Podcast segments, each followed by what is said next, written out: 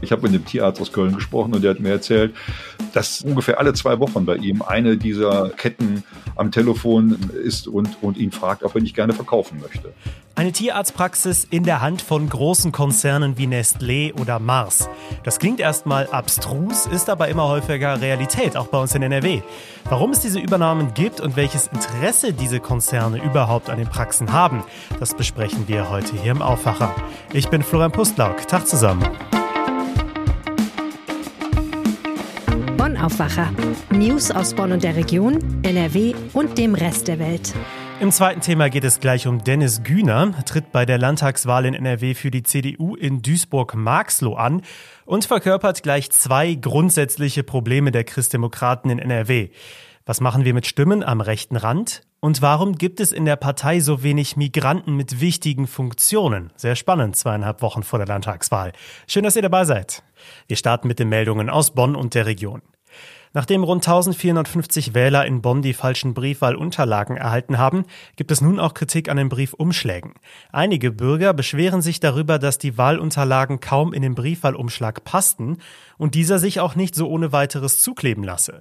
Vom Presseamt der Stadt Bonn heißt es dazu, leider ist es so, dass die Wahlunterlagen in den Briefwahlumschlag sehr eng eingelegt werden müssen und die vorgegebene Falz zum Verschließen des Briefumschlages dadurch sehr stramm gezogen werden muss, um den Klebestrafen ordnungsgemäß nutzen zu können so wörtlich. Zuvor hatten rund 1000 Wähler in der Nordstadt sowie weitere 450 in Bad Godesberg zudem falsche Wahlunterlagen erhalten. So waren unter anderem die Stimmzettel für die Wahlkreise Bonn 1 und Bonn 2 vertauscht gewesen. Dazu heißt es von der Stadt, das Wahlamt habe dafür gesorgt, dass die Zuordnung korrigiert wurde und die falschen Stimmzettel ausgetauscht wurden. Am 6. August findet ein Open-Air-Festival in der Bonner Rheinaue statt. Beim Festival namens Lieblingslieder werden neben 30.000 Besuchern auch Stars wie Michelle, Jürgen Drews, Dieter Bohlen und DJ Ötzi erwartet. Es gilt als eines der größten Open-Air-Schlager-Festivals des Jahres. Die Rheinaue sei bundesweit eine der schönsten Event-Locations, die man für ein solches Event wählen könnte, sagte der Veranstalter. Mit dabei sind auch etliche Größen aus der Schlagerwelt, so auch Beatrice Egli, Vanessa Mai, Ben Zucker, Giovanni Zarella, Maria Marianne Rosenberg und Ross Anthony. Aktuell ist in Bonn-Beuel der Radweg durch die Rheinaue im Bau. Politik, Verwaltung und Bürger beschäftigt aber trotzdem auch die Frage, wo Radfahrer in Bonn darüber hinaus fahren sollen. Vertreter von CDU, FDP und dem Bürgerbund Bonn lenken mit einem Antrag den Blick auf Teile der Elsa-Brennström-Straße und der Ernst-Moritz-Ahn-Straße. Ihrer Ansicht nach könnten die Straßen fahrradfreundlich umgebaut werden und ein entsprechender Weg ein weiteres Angebot zusätzlich zum neuen Rheinauen-Radweg sein. Die Verwaltung sieht das allerdings kritisch. Eine Entscheidung darüber könnte es in der nächsten Sitzung der Bezirksvertretung geben.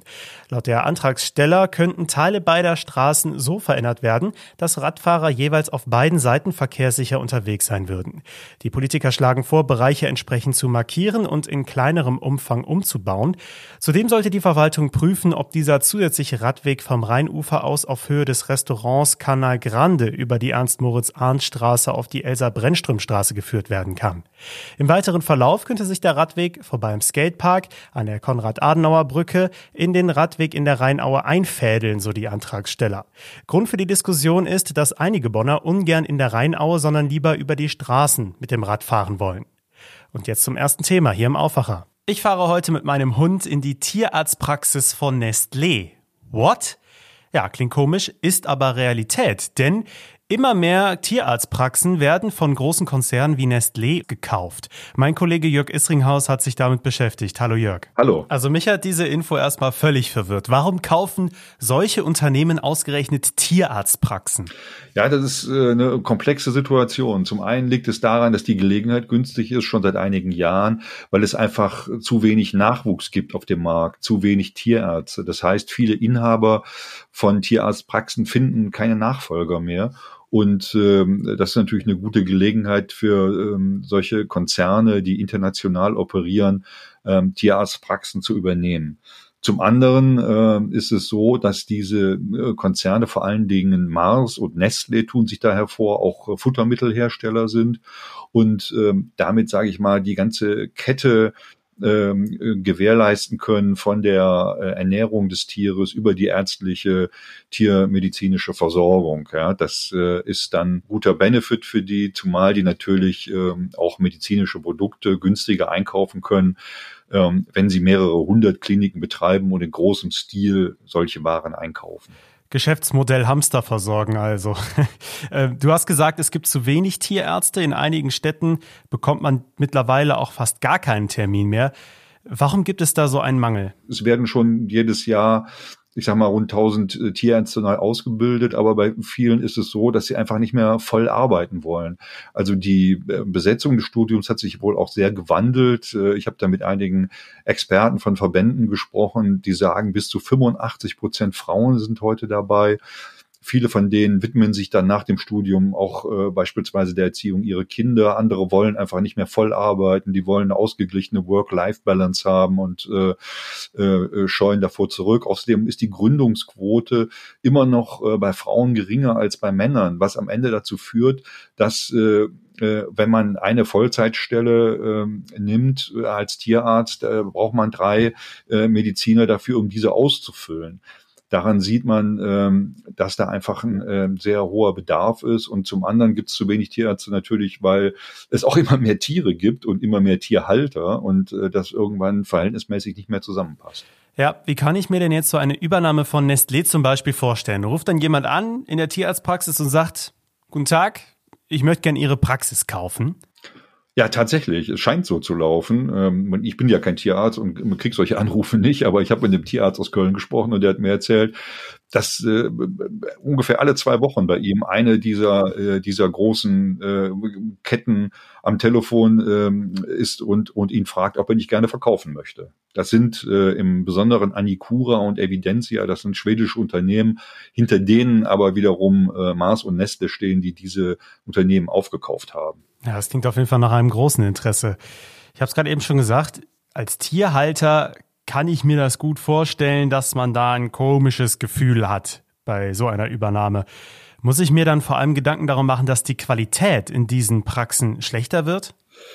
Ja, als Tierhalter würde ich mal sagen, merkt man das wahrscheinlich gar nicht äh, so sonderlich, äh, wer nun dahinter steht und ob der Tierarzt, mit dem man es zu tun hat, ein angestellter äh, Tierarzt ist oder ein Inhaber der Praxis. Ähm, das fällt erstmal nicht auf. Die Experten äh, sagen, also vieles wird sich nicht ändern, aber es könnte natürlich sein, dass äh, beispielsweise in Nachtdiensten, also in, in, in bei Notfällen, äh, die, die, der mögliche Satz ausgereizt wird, also dass diese äh, Ketten den, den höchstmöglichen Satz verlangen. Das machen wohl viele äh, inhabergeführte Praxen nicht. Ähm, es kann auch sein, könnte auch sein, dass vielleicht auch mal eine Diagnostik vorgenommen wird, die nicht notwendig ist, einfach nur um äh, den Preis in die Höhe zu treiben. Aber das sind jetzt äh, Spekulationen natürlich. Äh, von, aber von, von diesen Experten, die sagen, es, also es ist immer das Problem, wenn, wenn man Monopolstellungen hat und darauf zielen ja diese hm, Unternehmen am Ende ab, irgendwann in weiter Ferne, wenn sie es mal in 15, 20 Jahren den Markt komplett übernommen haben, äh, dann ist es natürlich auch möglich, äh, Preise hm, anzupassen, zu diktieren, höher zu setzen. Also das ist nicht ausgeschlossen, dass das irgendwann alles mal teurer wird, deutlich teurer wird, aber äh, es ist nicht gesagt, dass die Qualität Qualität der Behandlung darunter leidet. Ja, jetzt mal andersrum. Gibt es denn noch Chancen, die du da siehst, wenn jetzt zum Beispiel Nestlé eine Tierarztpraxis übernimmt?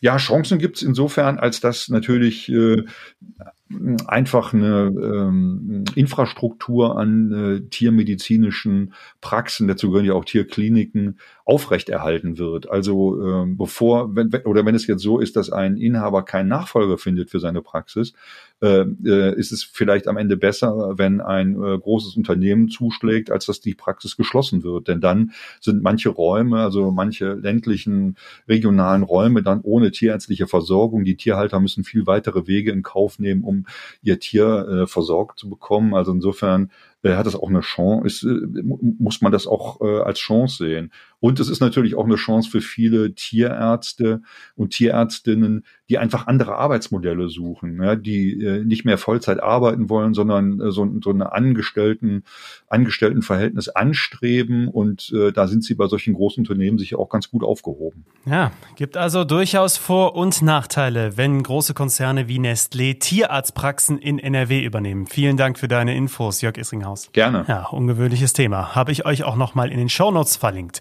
Wenn ihr sagt, dieser Themenmix aus NRW, der gefällt mir, dann abonniert uns doch gerne in eurer Podcast-App.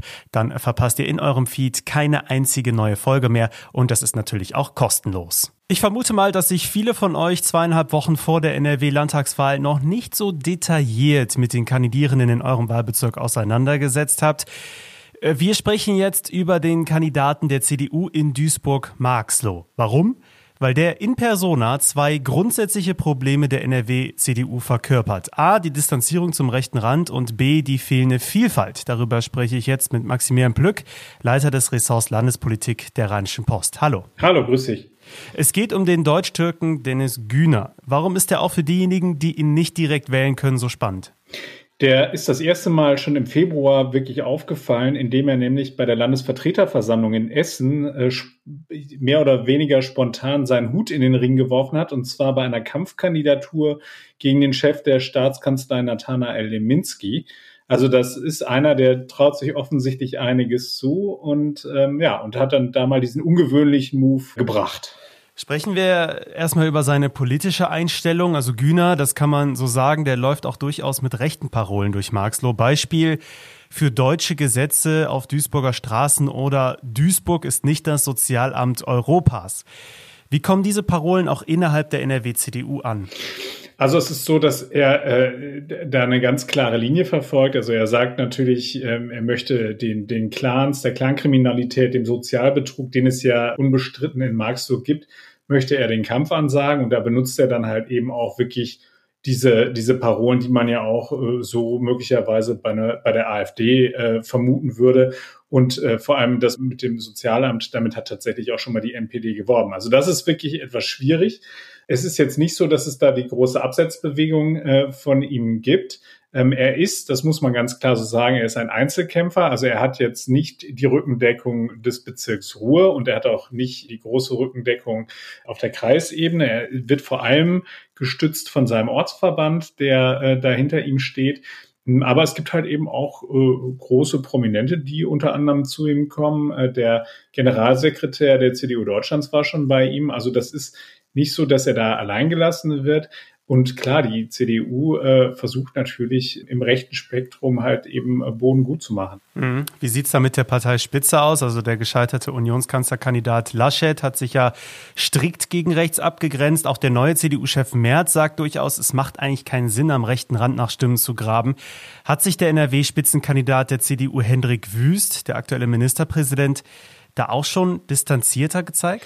Also es ist zumindest so, dass er bislang noch nicht äh, zu äh, Günner in den, in den Wahlkreis gekommen ist, obwohl er das äh, tatsächlich versprochen hatte. Also er hat bei dieser Landesvertreterversammlung musste er für Leminski die, die Bewerbungsrede halten, weil Leminski zu dem Zeitpunkt äh, sich in häuslicher Isolation befunden hat, weil er an Corona erkrankt war der Günner hat dann eine tatsächlich sehr, sehr gute Rede gehalten, muss man sagen. Also weil er die, die CDU wirklich ja bei ihrer Ehre gepackt hat, indem er gesagt hat, wir äh, schreiben uns zwar auf die Fahnen, dass unsere Liste halt eben die Vielfalt der Gesellschaft abbildet, aber es ist wirklich auf den vorderen Plätzen kein einziger Migrant. Und deswegen hatte er da seinen Hut in den Ring geworfen. Henrik Wüst hat dann halt eben in der, äh, weil er das abräumen musste, also weil er sich natürlich äh, nicht gefallen lassen konnte, dass eben der vom Vorstand äh, beschlossene Vorschlag für die Landesliste dort eben äh, gekippt wird, hatte dann gesagt, äh, wer so einen engagierten äh, Wahlkämpfer hat, der kann den Wahlkreis auch direkt gewinnen und er würde dann halt eben auch zur Unterstützung halt eben in den Wahlkreis kommen. Ähm, ein solcher Termin hat meines Wissens nach bis heute nicht stattgefunden und ich habe auch die Vermutung, dass er bis Ende des Wahlkampfes nicht stattfinden wird. Ja, du hast gerade schon das zweite Problem der CDU erwähnt, das Güner offen anspricht, und zwar die Diversität. Also zu wenig CDU-Mitglieder mit Migrationshintergrund in wichtigen Positionen. Warum tut sich die CDU damit auch im Jahr 2022 weiter so schwer, auch hier in NRW? Das kann ich dir nicht beantworten, das weiß ich nicht. Also das ist halt tatsächlich, wenn die CDU wirklich äh, äh, den Anspruch hat, Volkspartei zu sein, dann muss sie halt eben auch versuchen, möglichst ein breites ähm, Abbild hinzubekommen. Die CDU ist da nicht alleine. Also es gibt beispielsweise auch Stimmen aus der SPD, die sagen halt eben bei uns, also da, da ist der Migrantenanteil zwar deutlich höher, aber auch da ist es halt eben schwieriger, die Leute dann halt eben in Spitzenpositionen zu bekommen. Mhm. Findest du diese Diskussion denn angemessen oder ist es auch einfach so bei einer großen Wahl, dass bei so vielen Wahlbezirken und Kandidierenden dann auch mal ein paar unbequeme Problemfälle dabei sind? Das haben wir ja parteiübergreifend immer mal wieder so, wenn man genauer hinschaut. Sagen wir mal so, es ist, das eine ist es, ähm, äh, Probleme klar zu benennen und anzusprechen. Die Frage ist halt eben, wie gehe ich damit um? Und ich finde, ähm, da ist es schon eine teilweise sehr platte Herangehensweise, die er da gewählt hat. Also es ist schon, es ist schon arg populistisch, wie er es macht. Ähm, insofern, also da, da würde ich mir, sagen wir mal, einen anderen politischen Ton wünschen. Jetzt bin ich nicht äh, der allein ausschlaggebende und der, der politische Berater hier. Ich glaube, dass die CDU sicherlich ähm, äh, davon profitieren kann, von der Erfahrung von äh, Dennis Güner als, als ähm, jemand, der aus einer Familie kommt, in der äh, Vater und Mutter, ähm, er sprach davon, dass sie, dass sie kaum lesen und schreiben konnten, dass die Mutter blieb bei den Kindern zu Hause, der Vater war Stahlarbeiter. Der kommt aus wirklich einfachen Verhältnissen, hat sich hochgearbeitet, hat, hat einen Uni-Abschluss gemacht, hat drei Uni-Abschlüsse gemacht, so wie er mir sagte, und arbeitet jetzt halt eben bei einem US-Konzern. Also ich glaube, dass so eine Menschen mit einer solchen Biografie könnten der CDU durchaus gut tun, um einfach auch mal ein bisschen den Blick zu weiten und nach links und rechts zu schauen. Wie gesagt, ich bin mir nicht sicher, dass er am Ende äh, genug, äh, genug Rückhalt haben wird, um eben diesen schwierigen Wahlkreis dann am Ende auch für sich zu entscheiden. Wir werden sehen. Vielen Dank, Maximilian Plück. Sehr gerne. Mehr dazu natürlich in den Shownotes und jetzt zu sonstigen Themen aus NRW, die euch heute noch interessieren könnten. Die Inflation beschäftigt weiter auch uns in NRW, vor allem natürlich die Wirtschaft. Die Inflationsrate für April wird heute vom Statistischen Bundesamt vorgestellt. Wie folgenschwer der Ukraine-Krieg ist, soll heute auch ein Bericht des Warenhauskonzerns Galeria aufzeigen. Im Ruhrgebiet und im Münsterland sind Beschäftigte im Sozial- und Erziehungsdienst heute zum Warnstreik aufgerufen. Die Gewerkschaft Verdi hat Kundgebungen unter anderem in Essen und Dortmund angekündigt. Umweltschutzgruppen wollen heute vor der Staatskanzlei in Düsseldorf protestieren. Es geht um einen Ausnahmeerlass für den Einsatz von Pestiziden in Naturschutzgebieten. Und in Köln soll bald der dritte Teil des Nachlasses des verstorbenen Modeschöpfers Karl Lagerfeld versteigert werden. Ab heute könnt ihr im Sotheby's in Köln die Objekte vorab besichtigen, wenn ihr Interesse habt. Der Tag wird heute richtig angenehm. Überall in NRW scheint die Sonne und wir bekommen 14 bis 19 Grad. Das Wetter bleibt den Rest der Woche auch ähnlich schön, nur am Samstag wird es etwas kühler, kann dann auch mal regnen. Das war der Aufwacher für Donnerstag, den 28. April 2022. Schön, dass ihr dabei wart. Ich bin Florian Pustlauk. Macht's gut. Mehr Nachrichten aus Bonn und der Region gibt's jederzeit beim Generalanzeiger. Schaut vorbei auf ga.de.